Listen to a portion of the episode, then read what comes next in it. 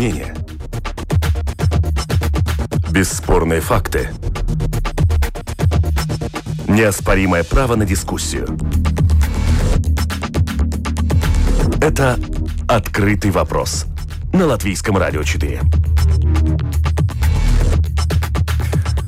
Начало политической эпохи президента Байдена и уход Трампа, Навальный против Путина. Навальный начинает белым, чем закончится партия. Поразительно стабильный коронавирус и всходы новых политических партий в Латвии. Об этом и не только сегодня в итогах недели. Будем говорить с нашими собеседниками и экспертами. Сегодня политолог Юрис Розенвалдс. Добрый день. Надеюсь, вы слышите нас. Все в порядке. И да. Филипп Раевский. Здравствуйте. Здравствуйте. В студии Андрей Хутров. Добрый день, уважаемые радиослушатели. Восстановим лучшее, что было. С таким лозунгом в Белый дом на этой неделе вошел Джо Байден. Внимательная пресса отметила, что с приходом 46-го президента в овальном кабинете исчезли желтые шторы и синий ковер на полу. Зато появились портреты Франклина и бюсты Мартина Лютера Кинга и Роберта Кеннеди. И тут же последовали подписанные документы, стратегия обуздания коронавируса в Америке, возвращение к договору о защите климата, так называемое Парижское соглашение, отказ от строительства стены на границе с Мексикой, внутренние проблемы. И о внутренних проблемах Байден говорил и в своей инаугурационной речи. На протяжении веков Америка снова и снова проходила через тяжкие испытания и одерживала верх над вызовами. Сегодня мы празднуем не победу кандидата, а победу демократии. Воля народа была услышана, и воля народа не осталась без внимания. Мы снова узнали, что демократия составляет ценность, что демократия хрупка, и в этот час, друзья мои, она восторжествовала. И теперь на этой священной земле, где всего несколько дней назад насилие пыталось расшатать самое основание Капитолия, мы собираемся вместе, как один народ под Богом, неразделимые, чтобы осуществить мирную передачу власти, как мы это делали на протяжении более чем 2 веков.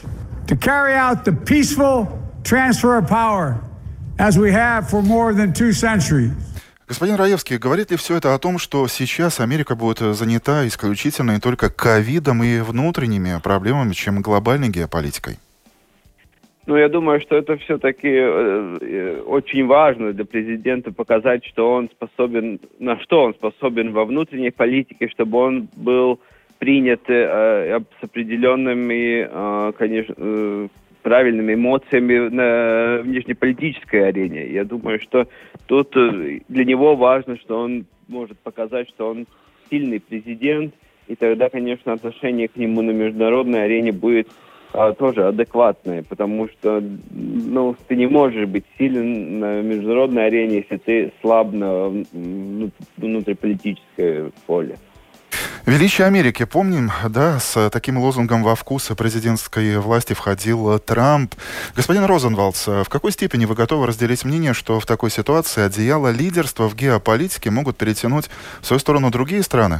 Россия, Китай, может, Европейский Союз?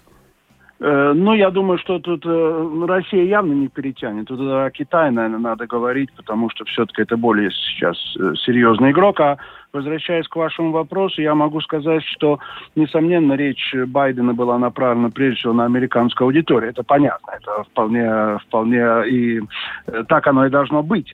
Но в целом, если посмотреть на то, что обещал Байден, и то, что он сделал уже в первые дни своего президентства, а давайте обратим внимание на тот факт, что за первые сутки своего президентства он отменил больше указов предыдущего президента, чем все остальные, включая Трампа, за 2 недели это делали. Так что он очень решительно к этому обратился.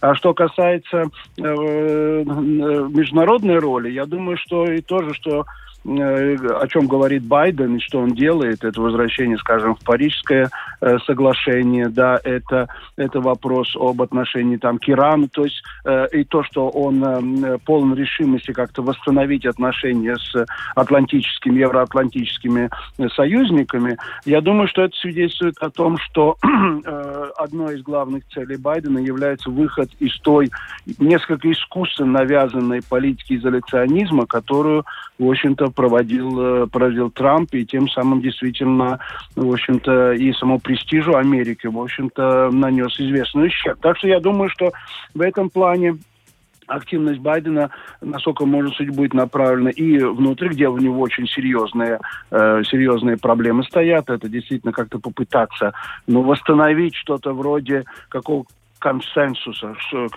Мира в обществе, да, иными словами. Как вам кажется, по силам ли эта задача именно Байдену и его команде?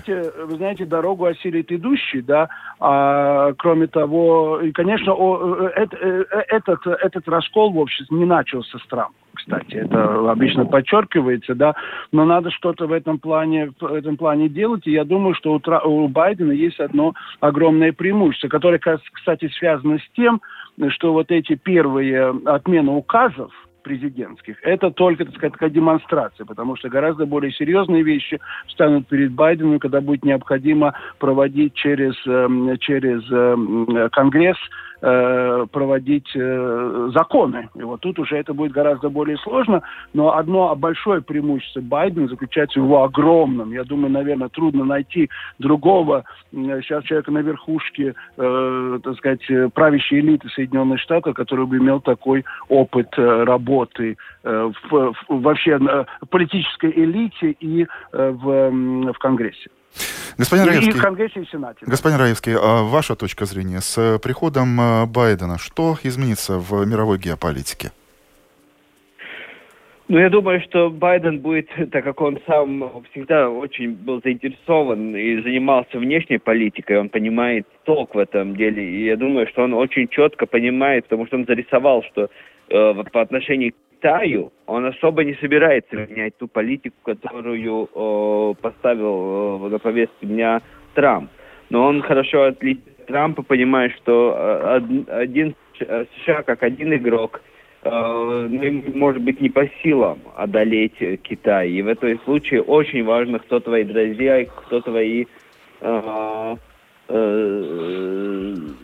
кто с тобой вместе. Я думаю, в этом случае он будет достаточно активно работать с Европой, в отличие от Трампа, использовать, и опять же, политику безопасности, чтобы получить в свою сторону больше стран, которые имеют свой вес на международной политике, чтобы быть более силен в этом соперничестве с Китаем.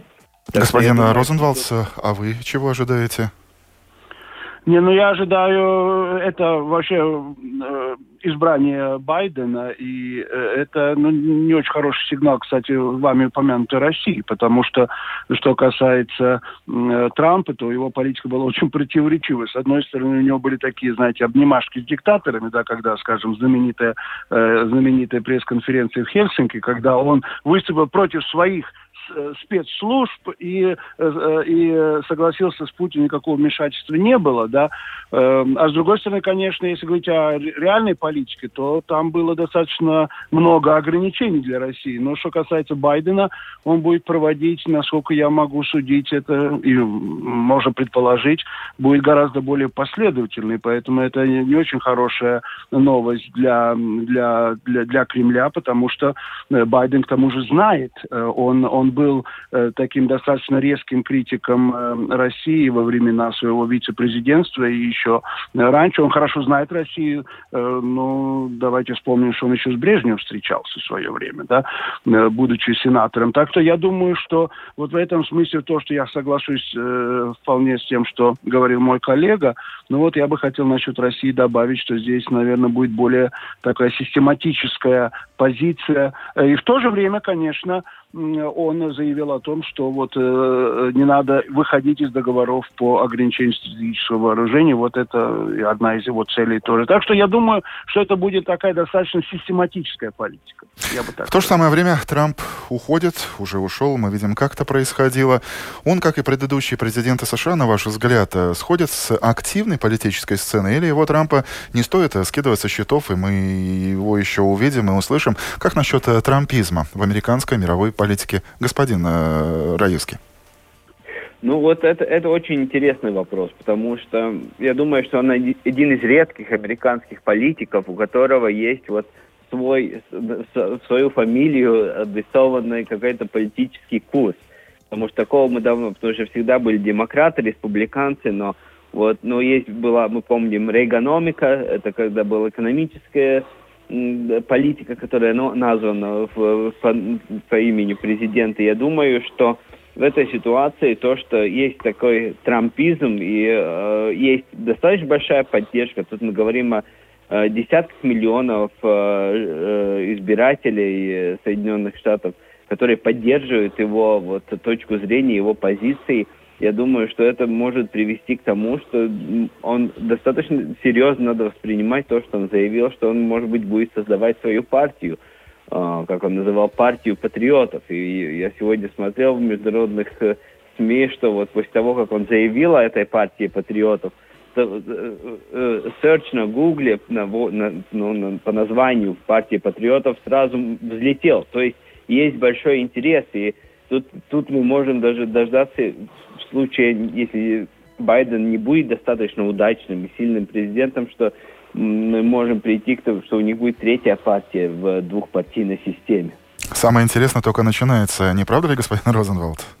Я думаю, действительно, и так я согласен с тем, что сказал коллега, а с другой стороны, хотел бы добавить, что все еще не закончилось, и вопрос, в какой степени уйдет Трамп, это еще вопрос открытый, потому что в середине февраля будет продолжаться процедура второго импичмента. Он первый президент Соединенных Штатов, который, против которого были выдвинуты две этих процедуры. И вот мы увидим, то есть если... Я не знаю, не могу говорить о всех юридических, так сказать, последствиях, но вполне возможно, что если будет второй импичмент будет удачным, а это вполне возможно сейчас, то есть набрать 67 голосов в Сенате, то тогда вполне возможно, что он просто, так сказать, не сможет выдвигаться. Но я не знаю, это надо спрашивать у юристов. Но я думаю, все еще по-настоящему только начинается. Я совершенно согласен, что уйдет или не уйдет Трамп, но трампизм останется, потому что Трамп в данном случае это не просто политик, который создал что-то, а этот политик, который выразил те настроения, которые действительно существовали в обществе, и, ну, все, иногда в такой очень эпатажной форме, но, тем не менее, это не просто, так сказать, то, что он искусственно создал. Это то, что действительно в Америке существует, это раскол, о котором мы говорили, и так далее. Еще одной темой уходящей недели тоже конкретное имя, фамилия Алексей Навальный. Оппозиционный политик вернулся в Россию, и помните, как классик писал, он уважать себя заставил и лучше выдумать не мог, чем купить билет на самолет авиакомпании с эпическим названием «Победа». Далее все мы помним триллер с посадкой самолета то ли Внуково, то ли Шереметьево. Задержание, суд в комнате с отделением милиции, 30 суток ареста, потом появление фильма «Дворец Путина», который в интернете посмотрели уже более 50 миллионов человек. И, глядя не из России, представляется, что в этой начатой шахматной партии Навальный начинает белыми, начинает и выглядит более убедительно, господин Раевский. Ну, тут, конечно, всегда надо читаться. Одно то, что мы видим в СМИ, другое, что значит те ресурсы, которые имеет на руках Путин. Но, конечно, это, с одной стороны, все-таки очень большая доблесть со стороны Навального приехать в Россию после того, как его, ну, неудачно старались отравить. Я думаю, что... Ну, тут... Я думаю, что рассчитываю, что после этого всего...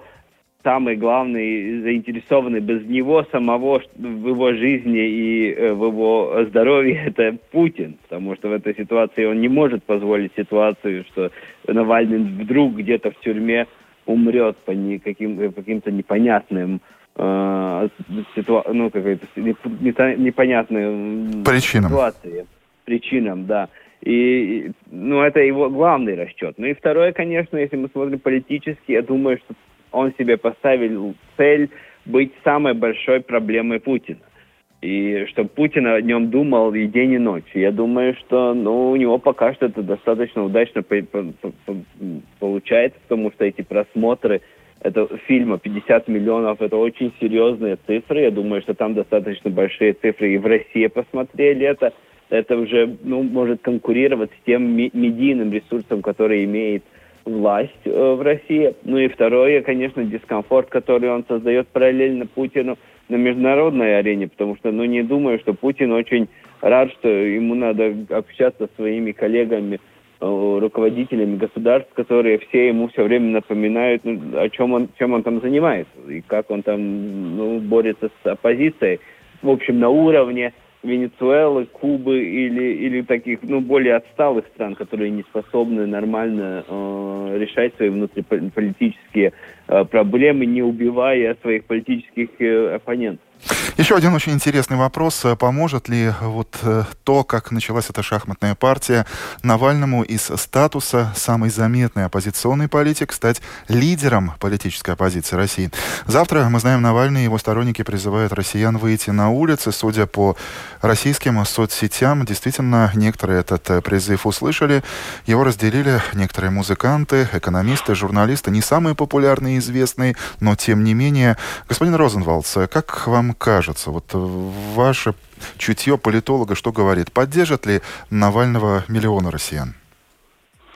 Ну, вы знаете, это сложный вопрос. Я бы хотел просто, во-первых, немножко продолжить то, о чем коллега говорил в предыдущем вопросе. Я думаю, что и это, естественно, будет ответом на ваш вопрос. Вы знаете, я думаю, что вот этот прилет Навального на самолете, так сказать, на компании «Победа», да, это, конечно, символический акт, и он поставил российскую власть, сейчас Кремль, в положение такого цукцванга, да, когда любой ход, который она предпринимает, он вообще оборачивается против нее. То есть, с одной стороны, можно это не замечать, да, но, а с другой стороны, можно устроить тот, ну, я бы сказал, в кавычках, конечно, карнавал, который произошел в Москве, когда самолет уже заходил на посадку, его перевели на Шереметьево, потом заблокировали дороги. То есть, если кто-то не знал о Навальном, да, то он о нем в этом смысле узнал. И я думаю, что вот и эта ситуация, и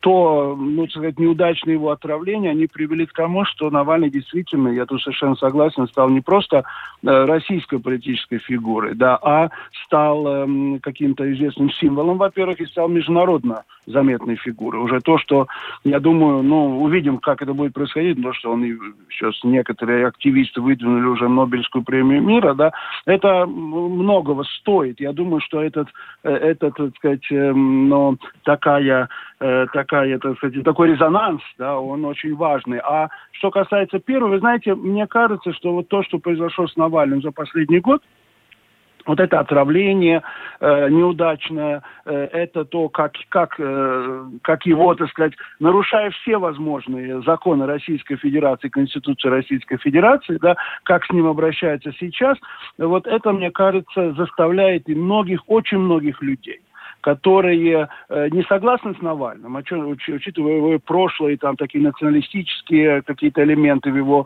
прошлой деятельности, да, я думаю, что это заставляет его поддерживать. То есть становится символом, как бы, уже независимо даже от того, что он говорит и что может быть в будущем. Да. То есть это, прежде всего, сейчас, несомненно, главный противовес, так сказать, Путину, да, и независимо от того, как это будет дальше происходить. То есть, мне кажется, даже не столько содержание его политической платформы, да, а скорее то, что, ну, в России любят мучеников, такие те, которых, так сказать, власть обижает. А вот еще один вопрос, который вы мне задали, это вопрос, поддержит ли у российского общества. А это большая проблема. Я думаю, что все, что сейчас происходит вокруг Навального, это даже не столько вопрос Навального, это вопрос, сумеет ли это разбудить российское общество, которое, мне кажется... Сомневаетесь, да? Господин Раевский, вы тоже сомневаетесь в этом, или... Да, я абсолютно согласен, что тут нет ответа однозначного, потому что тут еще надо вспомнить, что у него его политическая программа, ее надо отделить от того, как он работает как критик Кремля и какое вообще содержание он в себе несет, потому что как критик он суперэффективен, очень силен, он очень символичен. Но если мы смотрим политическая программа, тут очень важно, особенно вот таким странам, как Латвия, но и другим внешним игрокам, которые как бы высказывают поддержку ему, оценить, то насколько он вообще далек от той программы, которую реализует тот же Путин. И тут надо сказать, что он чисто идеологически, он недалек от Путина. Он далек в каких-то в своих деяниях, но не в своем мышлении, не в своей видении будущего России. И это достаточно такой момент, который никогда не надо забывать. История с Навальным, согласитесь, вышла уже далеко за все рамки большой, но все же отдельно взятой страны с названием «Российская Федерация». Резкие оценки первых лиц Америки, команды Байдена. Специальное заседание Европарламента с призывом еще больше закрутить гайки политических санкций.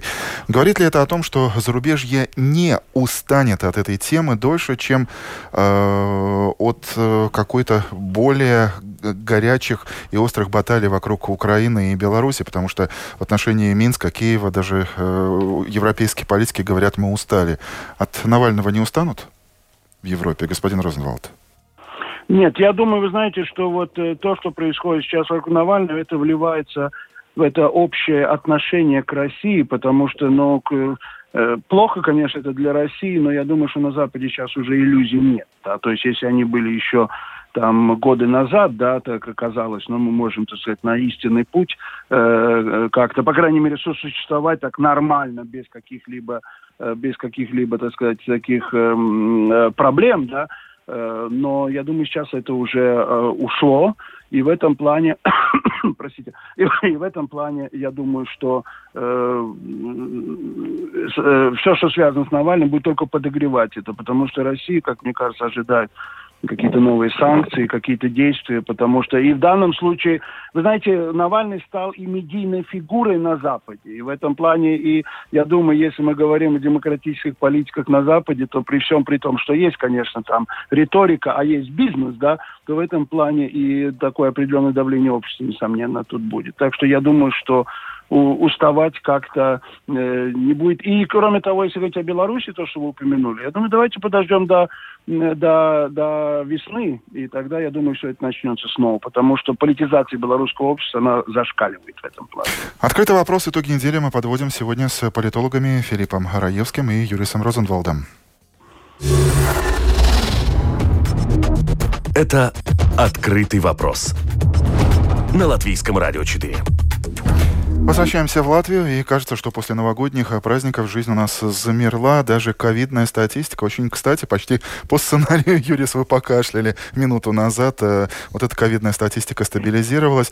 Впервые не от этого я покашлял. Да, но затронем и эту тему, согласитесь, она тоже на повестке дня. Впервые с октября, когда количество новых случаев коронавируса в стране стало измеряться сотнями, а потом и тысячами в день. Господин Розенвалдс, это комплекс всего того, что мы имеем, ограничительные меры с ночным домоседством по выходным, нового министра здравоохранения Павлюца, общество, которое взялось за голову, или это совпадение, как в марте? Вы знаете, я думаю, что тут можно сказать такой, классической фразы, то ли еще будет.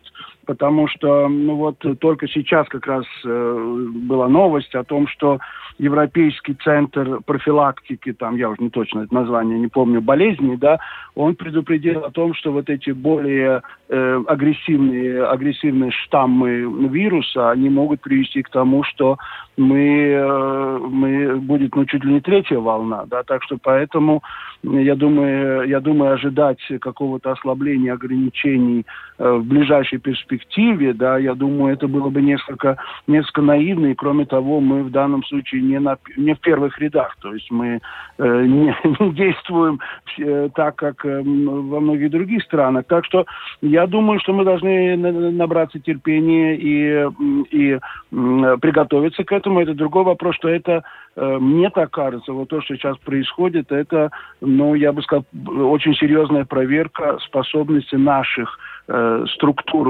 управленческих структур, да, и самых высоких, и Кабинета министров на это реагировать. И в данном случае сама поддержка и все, что с этим связано, я думаю, должно быть поставлено на очень такой серьезный уровень. Так что я думаю, что для оптимизма сейчас оснований пока еще нет.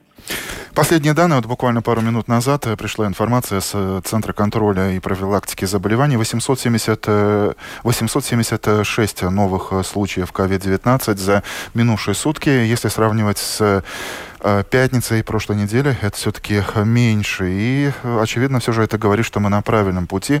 Господин Раевский, сегодня, 22 января, вы больше оптимист, чем месяц назад, когда мы с вами записывали итоги года?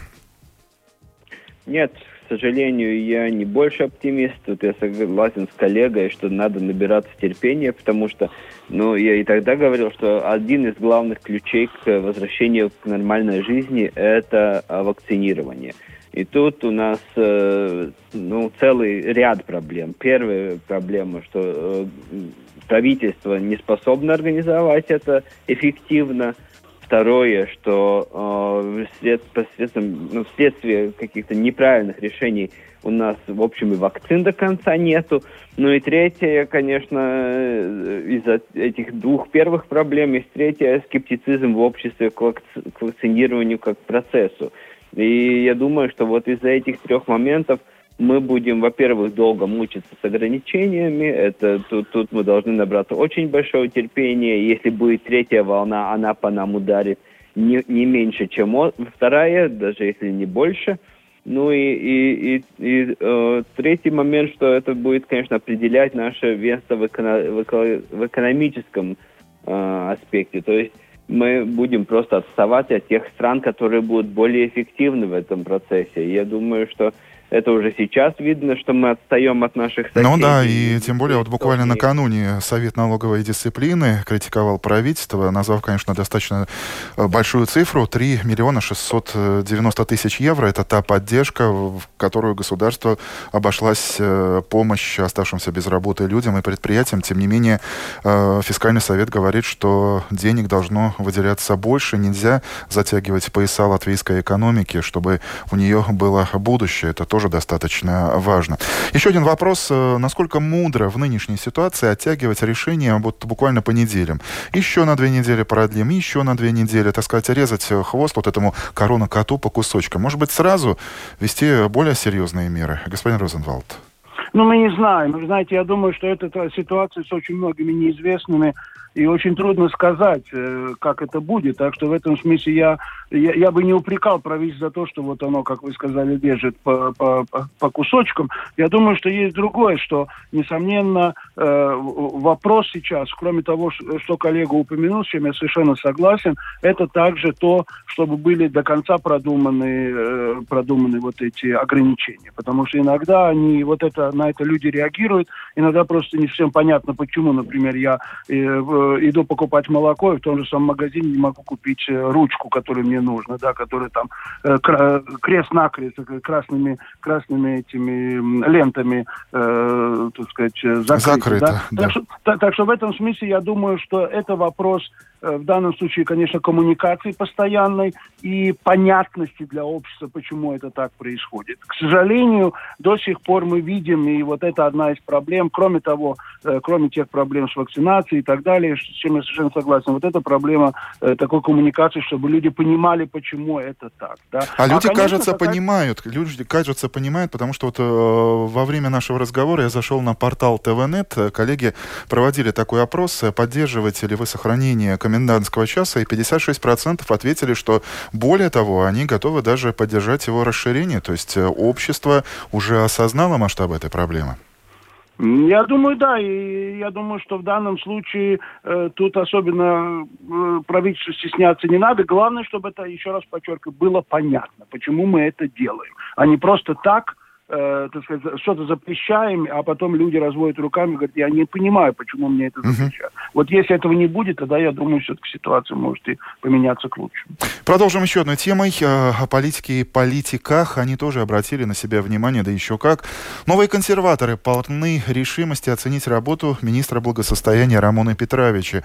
То есть самой, под контролем которой должна находиться ситуация в пансионатах, где продолжаются и коронавспышки, и умирают старики. Мы координируем политику, а конкретные меры это на совести самих центров, несколько раз заявляла министр. Воинствующих по коалиции новоконсерваторов это не удовлетворило. И, например, вот вчера вечером я заметил в Фейсбуке пост господина Фельдманиса, который опубликовал список тех компенсаций, которые госпожа Петровича получила за жилье и транспортные расходы за последние 2 года. Все это потянуло почти на 17 тысяч евро, 14 тысяч из которых компенсация на оплату квартиры. Вопрос, действительно ли под министром серьезно закачалось кресло, и она станет следующей после Илзы Винтелы на выход. Господин Раевский, я знаю, что Петрович одна из ваших любимых членов правительства. Начнем с вашей версии. Ну, не знаю, насколько любимый, но я думаю, что тут новая консервативная партия вошла во вкус. Ее, старание во время кризиса, вследствие которого Винтела потеряла свой пост, они показали, что они могут что-то сделать и что-то повлиять, особенно в моменте, когда за развитие как одна из таких основных сил этой коалиции теряет свою силы, влияние из-за внутренних конфликтов, они хотят занять вот это место за развитие чтобы они были те, которым первым звонит премьер, когда надо какие-то решения принимать, чтобы они имели ключевое влияние на происходящее. Это один из тех шагов, который... Просто громко заявить о себе, да? Но не доводить дело до отставки министра. Нет. Может быть, даже надо довести до отставки, чтобы показать свое политическое влияние, что ты есть кто-то в этой, а не просто... игрок на второй, на скамье запасных. Да, но тут же консерваторов могут потрясти и коллеги-конкуренты из КПВЛВ, которые уже намекнули, что у вас Шуплинска, которую сфера образования очень не любит, мягко говоря, и буквально в конфликте министр с учителями, педагогами, а там, глядишь, и весь кабинет падет. Нет, господин Розенвалд? Я согласен с коллегой в том смысле, что вполне может быть падение какого-то министра, да, но я не уверен, что коалиция пойдет, потому что, простите, просто реальных вариантов сейчас в данной ситуации нет.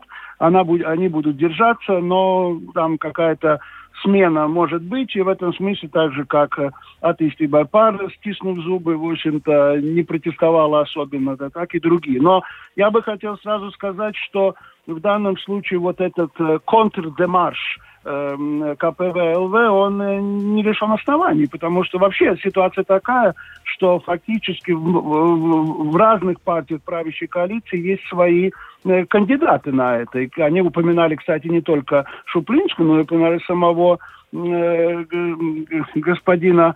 у меня выпало из головы... министра Теска, это министр, да? Борденса, да, я перепутал. Но я думаю, что таких кандидатов достаточно много. И, кстати, если вот то, что вы упомянули насчет того нашей поддержки, в том смысле, что мы очень, стремимся быть рачительными и не тратить слишком деньги, то есть задает вопрос о том, насколько эффективно действует министр финансов, а это уже тогда вопрос о партии самого премьер-министра. Так что таких кандидатов мы можем найти в каждой политической силы, которая есть в правительстве. Но если возвращаться к господину Петровичу, несомненно, она не очень сильный министр. Это понятно. И я не исключаю того, что КПВЛВ будет вынужден согласиться с тем, что ее надо поменять. Только вопрос в другом. А если у них для этого кандидат? Вот в чем большой вопрос. Насколько у них профессиональный... Время покажет, останется ли министр. Но время и показало. Например, глядя на соседнюю Эстонию, правительство ушло в отставку на фоне эпидемии коронавируса, и ничего не случилось. Говоря о желающих потеснить нынешние партии, их, согласитесь, становится все больше. Сначала Гобземс, учреждающий свою партию «Закон и порядок», а на этой неделе еще бывшие депутаты Рижской думы, изгнанные из согласия Петров и Ростиков, заявили о стабильности. Так будет называться их политическая сила. Дождя не было, но споры политических партий уже как грибы пошли в рост. Видите ли вы спрос избирателя на новые партии? Господин Раевский. Спрос всегда есть на новое что-то, потому что есть примерно 20% избирателей, которым нужно всегда что-то новое, которые хотят, чтобы какие-то обещания от людей, которые им еще не обещали. Так что ниша есть.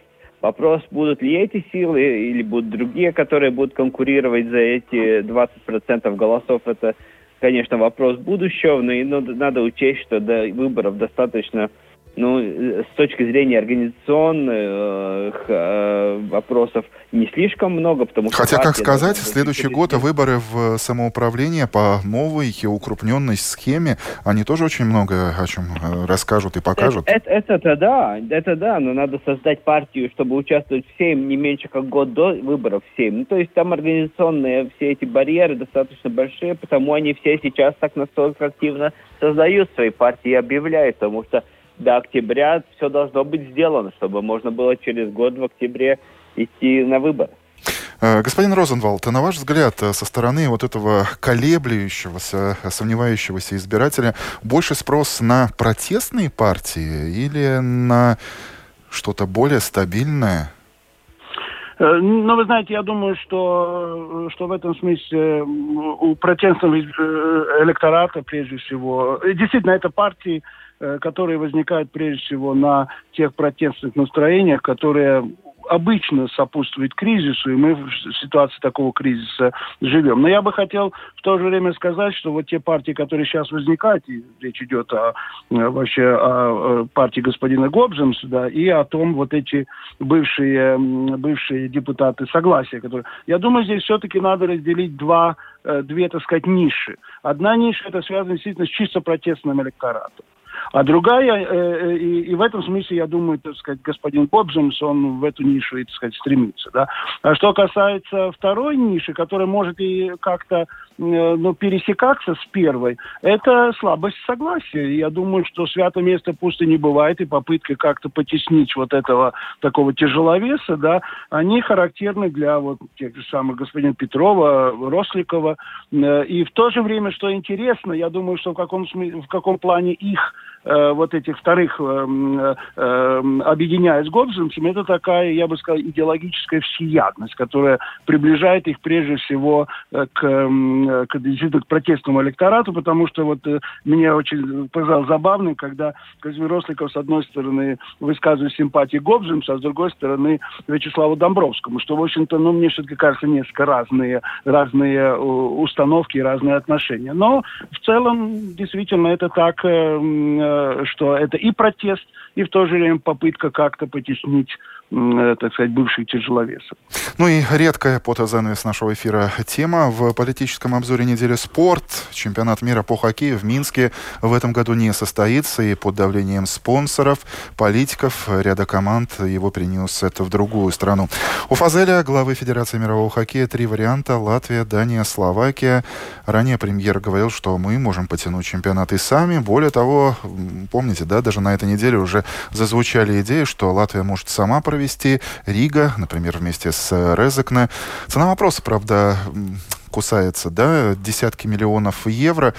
Стоит ли политикам в такой ситуации замахиваться, в такой ситуации, на большой хоккей в Латвии? Господин Раевский. Тут, конечно, может быть, я так слишком прагматично посмотрю, но тут надо быть осторожным с энтузиазмом, потому что очень важно такие мероприятия, когда открыт рынок туризма, когда может приехать много зрителей, и тогда всей экономике, всем хорошо, что эти люди приезжают в Латвию, тут тратят деньги и так далее. Такой чемпионат, как он выглядит, как он может быть без зрителей, это, конечно, очень дорогая роскошь, и я думаю, что тут надо всегда все-таки думать об этой экономической составляющей. Конечно, политически мы были первыми, которые начали говорить, что мы не будем вместе с Белоруссией проводить, и, конечно, в этой ситуации очень важно было тогда и заявить, что мы готовы все взять, если, выручить, но я не думаю, насколько важно было бы очень активно заниматься лоббизмом, чтобы мы получили весь чемпионат к себе, потому что это реально будет стоить дорого, и какое благо для общества от этого я так до конца не понимаю. Господин Розенвалд, ваша оценка? Я согласен с тем, что было сказано. Тут еще, конечно, надо заметить, что вот я вынужден второй раз за сегодняшний наш разговор употреблять это такое выражение, обнимашки с диктаторами, когда господин Фазел, по непонятным причинам действительно обнимался с господином Лукашенко. Но что касается чемпионата, действительно, это лишнее, где-то почти наполовину возрастают расходы на чемпионат, и тут действительно очень серьезно надо думать, хотя, с другой стороны, конечно, если говорить чисто, нейтрально и не говорить о тем на наших расходах и то, что мы от этого получим, но у Латвии есть уникальная, конечно, возможность действительно сделать такой пузырь, в котором они не будут общаться вообще фактически ни с кем, то есть устраивать в Олимпийском центре, но это, конечно, надо решать специалистам. Но главное, что для Латвии очень важно, что Латвии не пришлось делать политические демарши, потому что в этой ситуации, конечно,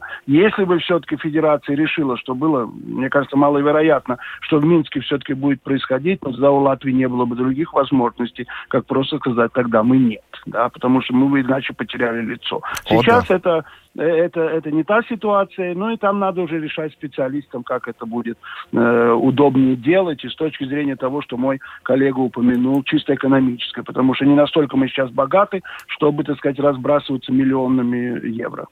Спасибо. Вместе с политологами Юрисом Розенвалдом и Филиппом Раевским мы оглянулись на события уходящей недели. Продюсер Людмила Вавинская, звукооператор Кристапс Бредис. Программу провел Андрей Хутров. Друзья, доброго дня и беззаботных выходных. Счастливо.